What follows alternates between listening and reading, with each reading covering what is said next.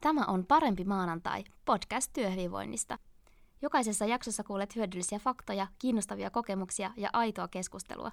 Kuuntele tämä podcast ja tiedät, miten työelämässä voidaan ja miksi.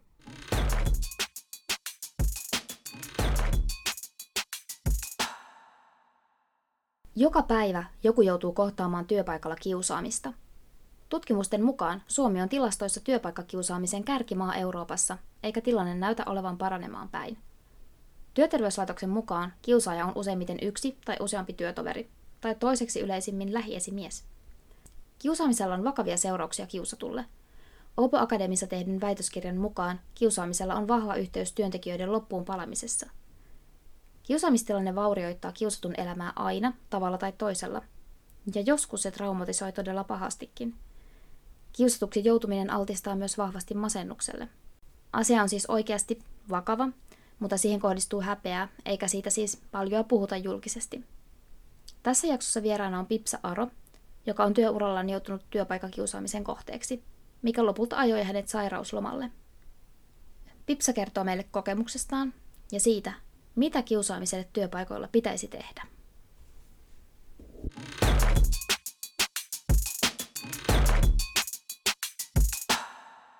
Pipsa, mahtavaa, että pääsit mukaan tähän podcastiin. Kiitos. Sä oot joutunut kokeen tällaisen, että sä oot ollut työpaikka kiusattuna aikaisemmin Kyllä. yhdessä työpaikassa.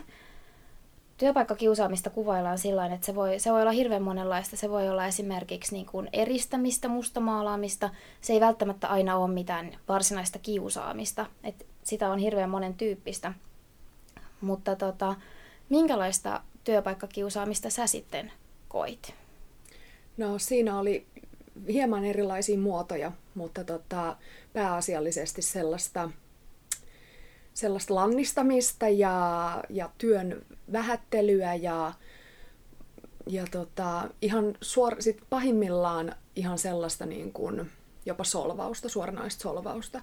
Et se alkoi niin kuin ensimmäisenä päivänä, kun mä aloitin siinä uudessa duunissa ja kättelin uudet ihmiset, niin tämä henkilö sen sijaan, että hän olisi toivottanut mut tervetulleeksi, niin, niin hän sanoi, että no niin, saatiin toimistolle uusi kukkien kastelija.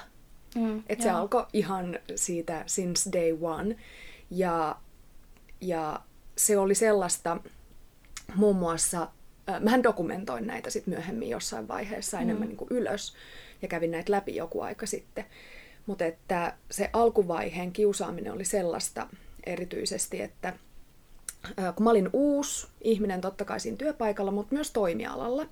Mulla oli kokemusta jo markkinoinnista, mutta tämä toimia, toimiala oli mulle täysin uusi ja tuntematon, niin äh, luotin totta kai työkavereihin ja, ja tähänkin henkilöön, että hän auttaa mua siinä työssä ja just niin kun hän sitten neuvoi mua, niin mä tein näiden neuvojen mukaan. Mutta hän sitten myöhemmin kyseenalaisti tiukkasi multa, että miksi mä oon tehnyt asioita näin, vaikka mm. ne oli hänen omia neuvojaan. Ja se oli niin toistuvaa ja se tuntui niin ikävältä siinä alkuvaiheessa jo, että mä aloin dokumentoida niitä jo heti siinä al- alkuun, että onko mä hullu, niin kuin, että teenkö mä mm. asioita oikeasti niin päin mäntyy ja niin jotenkin ominpäin ja niin väärin koko ajan, kunnes mä sitten sieltä dokumentaatiosta oikeasti löydän sen, että ei kun näin, hän on mulle just nimenomaan neuvonut. Mm, mm.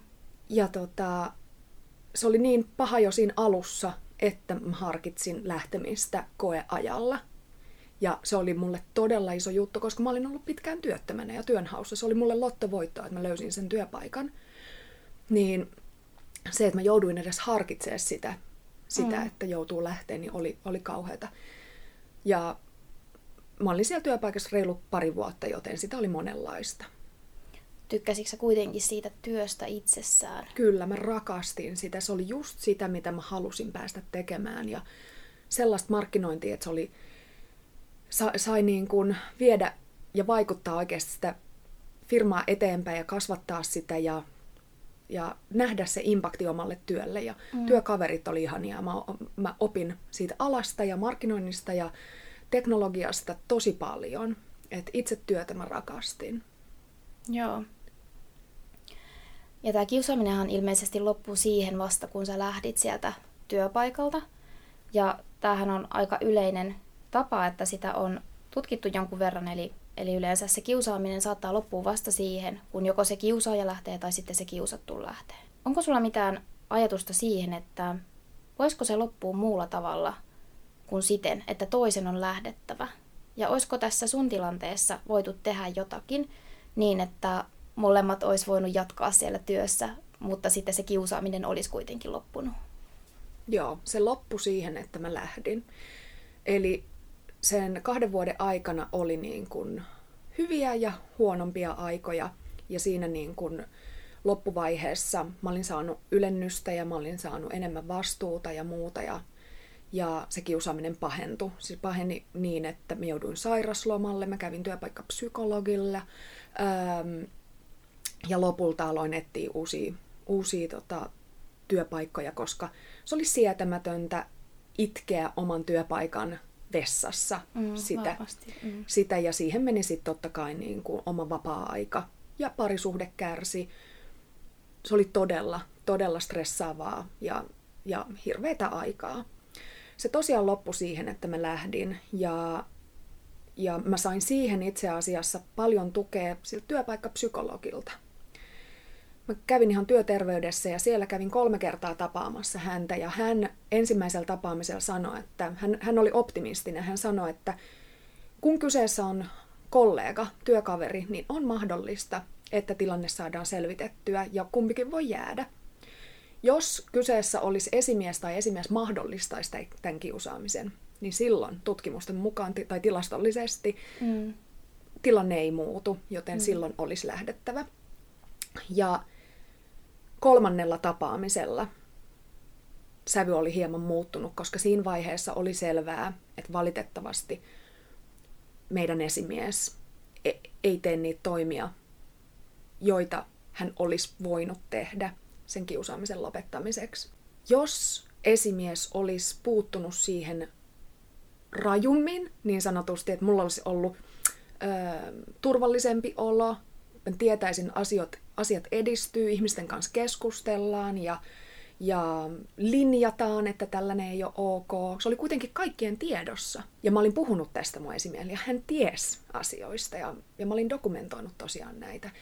Niin tosiaan sitten kun sitä ei, ei valitettavasti tapahtunut, niin työpaikkapsykologi sitten jossain vaiheessa kysyi, että no, oot sä miettinyt nyt sitten työn hakua. Mä sanoin, että on. Että mä oon jo lähettänyt ensimmäisen työhakemuksen. Sanoin, että hyvä, että näyttää siltä, että tilanne ei muutu, jolloin lähteminen on, on se ainoa vaihtoehto. Mä oon miettinyt sitä, että missä vaiheessa esimies olisi voinut, kyseessä oli siis pieni firma. Meitä mm. oli niin kuin just just yli kymmenen. Koska esimies ja tämä toimitusjohtaja oli, oli paikalla silloin, kun tämä kiusaaja tervehti mua niin, että saatiin toimistolle uusi kukkien kastelija. Hänellä olisi ollut jo siinä mahdollisuus mm, mm. kommentoida, että hetkinen, että tässä on meidän uusi markkinointipäällikkö, ei kukkien kastelija. Mm, niinpä. Et ihan tällaista aktiivista, aktiivista ähm, ihan niin kuin puhetapaan puuttumista ihan since day one. Ja se on, se on merkityksellistä. Ei pelkästään isot näkyvät eleet, mutta niin kuin se jokapäiväinen, pieni arkinen puuttuminen ja arvojen linjaaminen ja varmistaminen siitä, että kaikki noudattaa niitä. Sä sanoit, että kaikki tiesi siitä kiusaamisesta siellä työpaikalla. Se kuulostaa tosi hurjalta, että kaikki tiesi siitä, mutta kukaan ei puuttunut siihen. Ja mä ehkä itsekin tunnistan ton asetelman, että, että oon, oon joskus ollut sellaisessa tilanteessa työpaikalla, että oon huomannut, että joidenkin ihmisten välillä saattaa olla jotakin konfliktia, tai sitten siitä ei ole ihan varma, että onko tämä ton toisen mielestä ok, vai mikä se tilanne siinä on. Että se voi olla niin kuin hämmentävää vähän ulkopuolisen näkökulmasta, mutta sitten varmasti siinä kaikissa tällaisissa tilanteissa pitäisi jollain tavalla puuttua siihen. Ja just toi, että kaikki tiesi siitä, mutta kukaan ei puuttunut siihen riittävällä tavalla ainakaan, niin sehän on aika hirveä juttu. että onhan näillä kaikilla muillakin ihmisillä, jotka siellä työyhteisössä on, niin kaikillahan on sitten jollain tasolla vastuu siitä kiusaamisesta, että sen sallitaan jatkua. Itse asiassa meillä puuttu yksi ihminen. Se oli aika uusi henkilö siellä firmassa, seniori, jolla oli vaikutusvaltaa niin sanotusti. Mm. Hän oli mun hyvä ystävä. Hän huomasi yhdessä tapaamisessa, meidän, minä, hän ja sitten tämä tämä kiusaaja, oltiin samassa tapaamisessa kokouksessa kolmistaan, niin tämän jälkeen tämä ystävä tuli mulle ja sanoi, että onko toi normaalia? Mä sanoin, ai mikä? Tämä hänen käytös sua kohtaan, että toihan on kiusaamista. Mä huojennuin niin paljon, että mä melkein aloin itkeä ja mä niin kun, että joku näkee, joku huomaa, joku tekee jotain, joku tulee kysyä multa, että onko mä ok kaikkihan sitä todisti. Sitä mun itkemistä ja it, itkeneet, itkettyneitä silmiä ja, ja sitä dynamiikkaa meidän välillä. Ja, mutta hän puuttu ja hän jopa sanoi, että hän puhuu tästä näille omistajille. Ja, ja hän puhu, koska hän oli, hän oli sellainen ihminen, joka sitten on myöhemmin noussut siellä niin kuin käsittääkseni johtoryhmään, niin, niin, niin häntä kuunneltiin ainakin kuultiin, mutta kuunneltiinko, niin mm. ei valitettavasti. Ja siinä kohtaa totta kai tämä puuttuminen tuntui aivan fantastisen ihanalta, helpottavalta ja siltä, että mä en ole todellakaan hullu, mä en ole täysin yksin tämän kanssa, mutta vaikka se sillä hetkellä tuntui hyvältä, niin se, se tunne on valitettavasti väistynyt, koska he on edelleen kollegoja siellä paikassa ja se tuntuu musta pahalta, että mm sille annetaan kuitenkin sellainen hyväksyntä, että ollaan kuitenkin vielä, vielä työkavereita ja kumpikin on siellä firmassa. Mm. Sillain se ei mun mielestä käy järkeen, se ei ole mun mielestä kovin johdonmukaista. Ja se, se suoraan sanottun harmittaa ja mä en valitettavasti voi kutsua tätä henkilöä enää mun ystäväksi. Mm, joo. Mitä sä luulet, että miksi siihen on niin vaikea puuttua, tai miksi muiden siellä työyhteisössä on vaikea puuttua siihen asiaan? Mä veikkaan, että kyse on yksinkertaisesti siitä, että se tuntuu vaikealta, että pelkää itseleimaantuvansa. Siinä on ihmisten työpaikat kyseessä, ihmisten mm. elanto, se, että miten he itse, itse maksaa omat laskunsa ja niin edespäin. Ihmiset mm. pelkää sitä, että heidän työsuhde voi, voi loppua, vaikka niinhän ei tietenkään ole. Ihmiset mm. on vakkariduuneissa, ei, ei heidän työpaikkaa voi vaan viedä alta sen takia, että puuttuu kiusaamiseen, mutta se on, se on valitettavaa. Siis tämä sivustoseuraaja ilmiö on joka puolella. Se, on, se, on, se tuntuu pahalta se on, se on, ja se on mun mielestä väärin. Ja se tuntuu mm. varsinkin kiusatusta aivan kammottavalta, kun on yksin sellaisessa tilanteessa, vaan pahentaa sitä, että jos mulla olisi ollut tukijoukkoja siinä, niin se ei olisi missään tapauksessa ollut niin murskaavaa niin, ja tuntunut niin pahalta. Että se jotenkin myös tuntui sillä että mun työkavereilla on... Ja siis huom, ne oli kivoja tyyppejä, mutta just nimenomaan se, että jo, että niillä työkavereilla on se kiva puoli ja sitten on se puoli, joka katsoo muualle. Mutta että ne on pieniä asioita, mitä ihmiset voi tehdä. Ihmisten mm. ei tarvitse nousta esimiestään tai naistaan tai kiusaajaa vastaan ja konfront, niin kuin vetää siihen konfrontaatioon asti. Ei vaan sit kun tilanne on ohi, niin sit, jos ei muuta, niin sit kääntyy sen kiusatun puoleen. Oot sä ok? Mä oon sun tukena. Mm. Anteeksi, että mä en niin kuin, pystynyt tuossa tilanteessa puolustaa sua. Mutta että mä oon sun puolella, mä tiedän, että sä oot oikeassa ja hän on väärässä ja toi, on, toi, toi ei ole oikein toi käytös. Ja, mitä mä voin tehdä, niin edes se mm. auttaisi. Joo, ja luulisi oikeastaan, että se on aika pieni juttu toimia siten, että jos näkee epäasiallista kohtelua tai joku puhuu toiselle ikävällä tavalla, niin sanoo yksinkertaisesti, että hei, älä viitti puhua noin asiattomasti toiselle, että tämä on meidän työpaikka. Just et, niin. Et silläkin varmaan jo saataisiin se tilanne loppumaan ja se olisi osoitus siitä, että muut ei hyväksy tuollaista käytöstä. Joo, se on ihan sama niin kuin julkisessa liikennevälineessä, jos sä näet jotakin asiatonta käytöstä, niin ihan samalla tavalla työpaikassa ja mistä tahansa elämän alueilla ystävällisesti, jämäkästi sanoa, että toi ei ole ok. Kohdellaan toisia, toisiamme kauniimmin ja hienommin. Se ei ole sen isompi asia, mutta tälle, joka on siinä tilanteessa, se kiusattu tai kuka tahansa asiattoman puheen kohde, saa siitä voimaa, jota ei voi sanoin kuvailla. Joo. No mitä sä haluaisit sanoa työnantajille, jotka tietää, että siellä organisaatiossa esiintyy työpaikkakiusaamista, mutta jotka ei kuitenkaan tee asialle mitään? Niin kuin sanoit, että sunkin tilanteessa asiaan ei kauhean rajusti puututtu tai ei, oltu niin kuin, ei tehty riittäviä toimenpiteitä. Mitä, mitä sä haluaisit sanoa tällaisille työnantajille? Että kyllähän se varmasti vaikuttaa negatiivisesti monella tasolla ihan koko liiketoimintaan, että sallitaan tällaisen tapahtua siellä.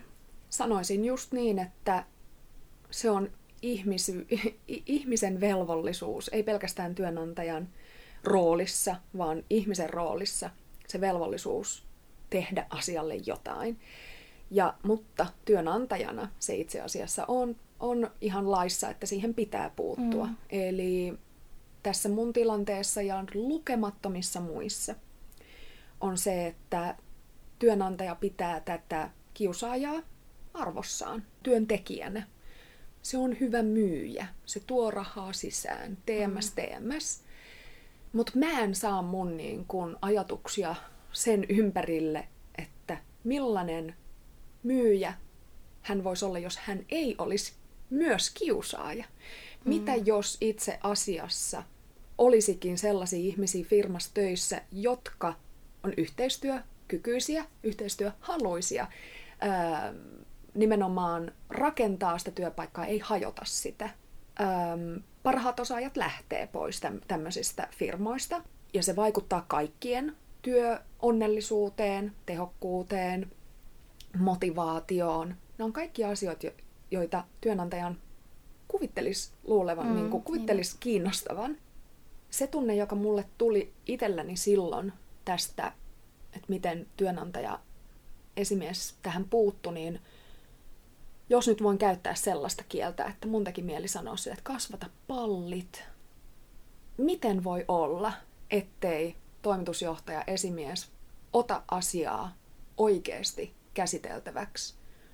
Mä ihmettelin semmoista niin kuin, täydellistä niin kuin haluttomuutta käsitellä tätä asiaa sillä että hän itse asiassa sanoi mulle, että tämä vaikeuttaa hänen elämäänsä. Että mm.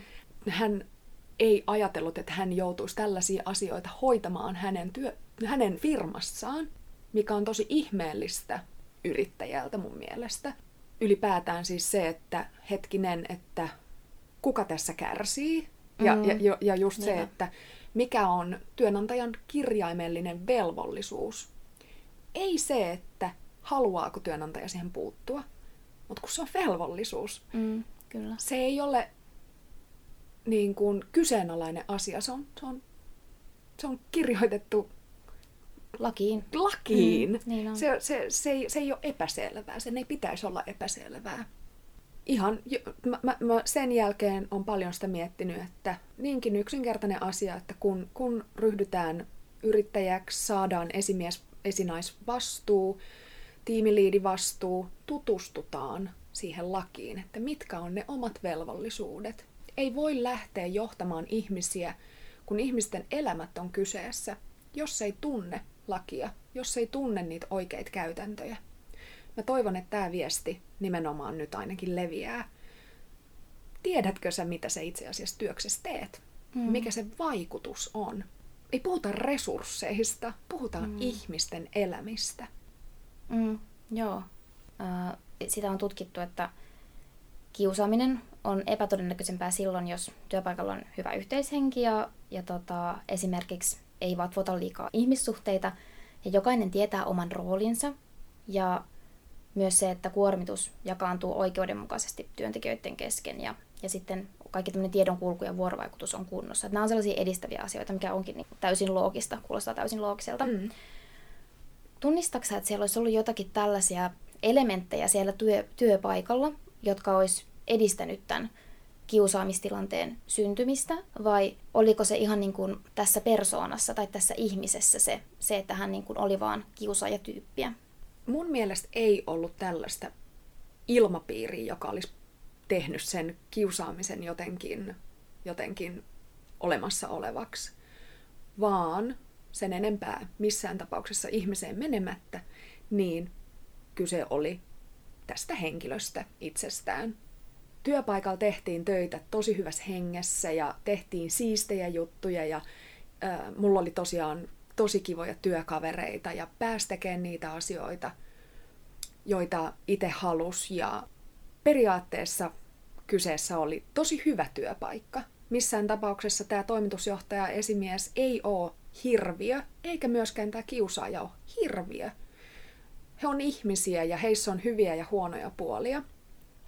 Ja just johtajuudessa ja miten kohdellaan kollegoita ja, ja työntekijöitä ja näin, mutta tota, työympäristönä se oli, se oli ihana ja mä nautin siitä reilusta kahdesta vuodesta, mikä mä siellä, mitä mä siellä olin ja mä pääsin tekemään tosi hienoja asioita, mä pääsin kasvamaan ammattilaisena ja ihmisenä sinne mm. suuntaan, minne mä olin villeimmässä kuvitelmissani ehkä päässyt just ja just.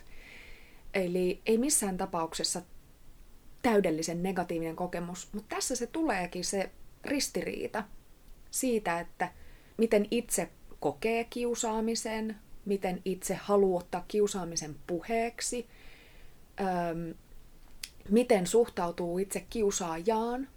Eli siinäkin oli niin kuin tosi hauska haha-ilmiö on niin kuin se, että ajoittain hän oli aivan superfantastinen tyyppi. Nauratti ja oli niin kuin mun puolella ja niin kuin tukia oli, oli niin kuin tämmöinen, että mä, oike- mä ihmettelin sieltä, että vitsi, vitsi, että kun se onkin tosi cool, että hei vähän kivaa, ehkä tästä lähtee parempi kausi liikenteeseen, kunnes boom, seuraavan päivän kirjaimellisesti. Tämä tapahtui monta kertaa, mä oon kirjannut näitä ylös. Mm. Et meillä on ollut niin kuin joku tosi hyvä keskustelu, ollaan naurettu, ollaan bondattu, ja sitten seuraavan päivän täysin puskista. Ja se niin kuin tuntui jotenkin vielä niin kuin kaksi verran pahemmalta. Jos se olisi ollut jotenkin johdonmukaista niin kuin, öö, negistä niin koko ajan, olisiko siihen voinut jotenkin tottua, en tiedä. Mutta, tota, mutta et siellä oli näitä parempia kausia. Itse asiassa nämä kaikki tällaiset piirteet, mitä sä kuvailit, niin on melkeinpä just tuollaisesta listasta, että kun miten esimerkiksi psykologisella tasolla on kuvattu kiusaaja, että minkälaisia ominaisuuksia hänellä on, että just tämä, että, tota noin, että saattaa heittäytyäkin hetkittäin lempeäksi, kivaksi työkaveriksi, mutta sitten vetää maton jalkojen alta heti seuraavana päivänä. ja yleensä tällaisella perinteisellä kiusaajatyypillä on heikko empatiakyky, eli hän ei yksinkertaisesti vaan osaa asettautua siihen toisen ihmisen osaan ja saattaa silti hyvinkin tuntea empatiaa itseään kohtaan ja ehkä olla kateellinen tälle kiusatulle, koska jotenkin kokee jäävänsä paitsi jostakin hyvästä. Eli sun tilanteessa tämä tosi paljon kiteytyi siihen ihmisen persoonaan, että hän oli kiusaajatyyppiä, että niinkin työpaikalla oli kuitenkin sitten moni asia hyvin. Sitten sellaisia ominaisuuksia on ihmisillä, mitkä sitten estää myös sen kiusaamistilanteen syntymistä siellä työpaikalla. Että esimerkiksi just empatiakyky ja kuuntelemisen taito, hyvät käytöstavat, ihan, ihan tällaisia perusjuttuja. Mitä mieltä sä oot siitä, että pitäisikö näitä jotenkin, näitä taitoja sit vahvistaa työpaikoilla? Pitäisikö esimiesten kiinnittää huomio tai työnantajan kiinnittää huomio siihen, että että kaikilla on nämä vaadittavat taidot? Tai pitäisikö ehkä siihen kiinnittää huomioon jo rekrytointitilanteessa?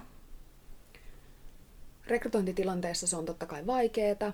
Nykyään mm. sitten jo kuuden kuukauden koeaika antaa jo paljon osviittaa siitä, että millainen se ihminen on. Sopiiko se tähän meidän rakentamaan yrityskulttuuriin? Tuoko hän siihen jotain lisää vai viekö hän siitä jotakin pois? Helpottaako hän ihmisten työtä? Onko hän itse onnellinen siinä työssään ja ja muuta, niin mun mielestä ne on ehdottomasti työnantajan ja sitten tiimi, tiimi esihenkilöiden vastuulla seurata näitä asioita. Ja nyt varsinkin ehkä tässä ajassa paljon puhutaan itseohjautuvista tiimeistä ja yksilöistä. Ja, mutta se ei tarkoita sitä, että jätetään ihminen ja tiimi selviämään yksin, vaan siellä ehdottomasti tarvitaan, tarvitaan sitä, sitä johtamista, ihmisjohtamista, että ihan jo siinä niin päivittäisessä työssä, mutta just tässä kulttuurin vaalimisessa ja käytöksen vaalimisessa. Tässä munkin tapauksessa se ei ollut, se ei tapahtunut piilossa. Se tapahtui ihmisten nenien edessä. Mä oon miettinyt sitä, että miten, miten tämä nyt oikeasti saadaan, koska siis kyseessähän on, on epidemia, ki, kiusaaminen itsessään. Sata mm. tuhatta palkansaajaa kokee tulevansa kiusatuksi päivittäin. Sata tuhatta. Mm. Se on tosi hurja määrä. Se on järkyttävä mm. määrä ja mun mielestä vielä nykyään mä törmäsin just linkkarissa työelämän vaikuttajaan, hieman vanhempaan henkilöön. Hänelle tuli uutisena, että Suomessa on työpaikkakiusaamista. Se oli musta aika karmivaa. Mun mielestä se on tosi, tosi karmivaa, että ihminen, joka varsinkin tekee niin kuin nimenomaan työelämän parissa paljon, paljon hienoja asioita, niin hänelle tämä ilmiö on uusi. Niin se on aivan varmasti uusi myös työnantajille ja tiimiesi esihenkilöille. Ihmiset ei tiedä, mitä, mitä tämä on. A, toi ihminen nyt kohtelee tota kollegansa näin. Onko tämä kiusaamista vai onko se just vitsihuumoria vai mitä mm. se on? Niin ihmiset ei tiedä. Ihan ensinnäkin pitäisi niin kun, siinä kohtaa, kun lähdetään kasvattaa firmaa ja, ja tekee, aletaan palkkaa ihmisiä ylipäätään, niin ottaa nämä asiat käsittelyyn jo mahdollisimman aikaisessa vaiheessa. Ja jos niitä ei ole, niin nyt, änytä nyt, ottaa ne käyttöön. Ei huomenna, vaan tänään istuu johtoryhmän kanssa, tiimi, henkilö, esihenkilöiden kanssa ja ihan työntekijöiden kanssa. Tekee anonyymiä kyselyitä, koetko kiusatuksi tulemista, mitä kiusaaminen on ja, ja ei mitään ilmiantosysteemiä, vaan lähtee ensin selvittää, että millainen tilanne siellä omalla työpaikalla on. Eli, eli sä jouduit pari, reilu pari vuotta kestämään sitä työpaikkakiusaamista, mutta nyt kuitenkin sä vaihdoit työpaikkaa ja, ja tota noin, sä oot päässyt siitä eteenpäin ja, ja vaikka se on ikävä kokemus sulla edelleen siellä taustalla, niin, niin tota noin, nyt sulla on asiat kuitenkin hyvin. On, todella, todella hyvin. Eli en millään tavalla, tavalla tota, voi löytää siitä kiusaamisesta mitään hyvää, hy, hyvää mutta silloin kun sitä tapahtui, niin, ja kun mä päätin aloittaa työnhaun, niin oli avattu mun unelmaduunipaikka. Ja mä hain sitä ja mä pääsin sinne ja mä olin siellä pari vuotta. Nyt mä oon taas vaihtanut, vaihtanut uuteen työpaikkaan mm. ilman mitään vastaavanlaisia draamoja, mutta et se, se mahdollisti se hetki, se ajoitus, kaikki niin palasit loksahti sit loppujen lopuksi kohilleen. Se, että että mulla oli se työpsykologin tuki, mulla oli se tieto siitä, että, että näin kannattaa tehdä, näin voi tehdä. Öö, mulla oli kokemusta työnhausta, mä pistin kaiken energiani siihen, että, mä saan uuden työpaikan ja sitten tosiaan tippui se, se unelmaduuni kohdille ja jostain mä sain sen voiman sisälläni saada sen työpaikan, käydä läpi ne työhaastattelukierrokset. Ja mulle kävi todella, todella hyvin. Että sit uudessa työpaikassa mulla oli aivan uskomaton esinainen. Aivan. Siis hänen, hän paransi muhun syntyneitä traumoja. Hän, hän paransi mun sielu. Mulla menee oikein kylmät väreet, kun mä ajattelen sitä, että mä menin sellaisesta paikasta, pääsin tä- tämmöiseen ihanaan ympäristöön, jossa mä voimistuin sain takas sen, mitä mä olin ollut ja pystyin kasvamaan vielä lisää. Ja just saada sen voiman, että mä voin puhua tästä asiasta muille. Mm. Haluan vielä kuitenkin tähdentää sitä, että ei aina tarvitse päästä sinne niin kuin unelmiensa duunipaikkaan sieltä, sieltä, missä tulee työpaikka kiusatuksi. Mutta kunhan johonkin, kunhan johonkin parempaan. Sitten seuraava työpaikka voi olla sitten se. Mm. Mutta kunhan niin kuin pääsee siitä se vaikuttaa ihmisen koko, kuten tässä monta kertaa mainittu, koko hyvinvointiin, koko onnellisuuteen. Se, että pääsee uuteen työpaikkaan rakentaa sitä omaa itseään jälleen ja, ja niin kuin parantumaan niistä traumoista, niin on jo tosi paljon. No tähän loppuun mä voisin kysyä sellaisen kysymyksen, että mitä, tota noin, mitä nyt kuka tahansa voisi omalla työpaikallaan tehdä, joku helppo ja yksinkertainen asia varmistaakseen sen, että kaikilla on siellä hyvä olla, eikä siellä esiinny tällaista työpaikkakiusaamista, niin mikä olisi sellainen simppeli asia, minkä voisi tehdä heti vaikka niin kuin tänään? Se, että sä lähdet juttelemaan sun työkaverin kanssa työelämä asioista, työelämä onnellisuudesta, omasta onnellisuudesta, ää, miten viihtyy tässä, tässä duunissa ja tässä tehtävässä, se helpottaa, että ja sitten niille työnantajille ja tiimi hen, esihenkilöille, tutustukaa siihen lakiin.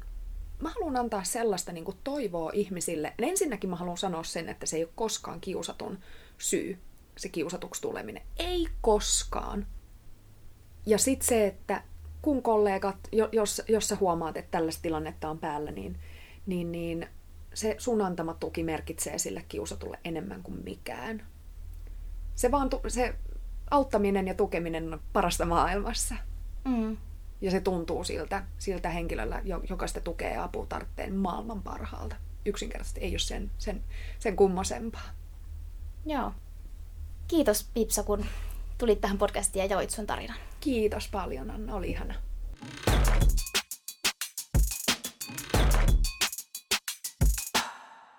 Tämä oli Repoworking Parempi maanantai-podcast, jota hostasi Anna Kilponen. Laita meille tulemaan palautetta tai ajatuksia tästä jaksosta, ja uusi jakso taas ensi maanantaina. Pysy kuulolla.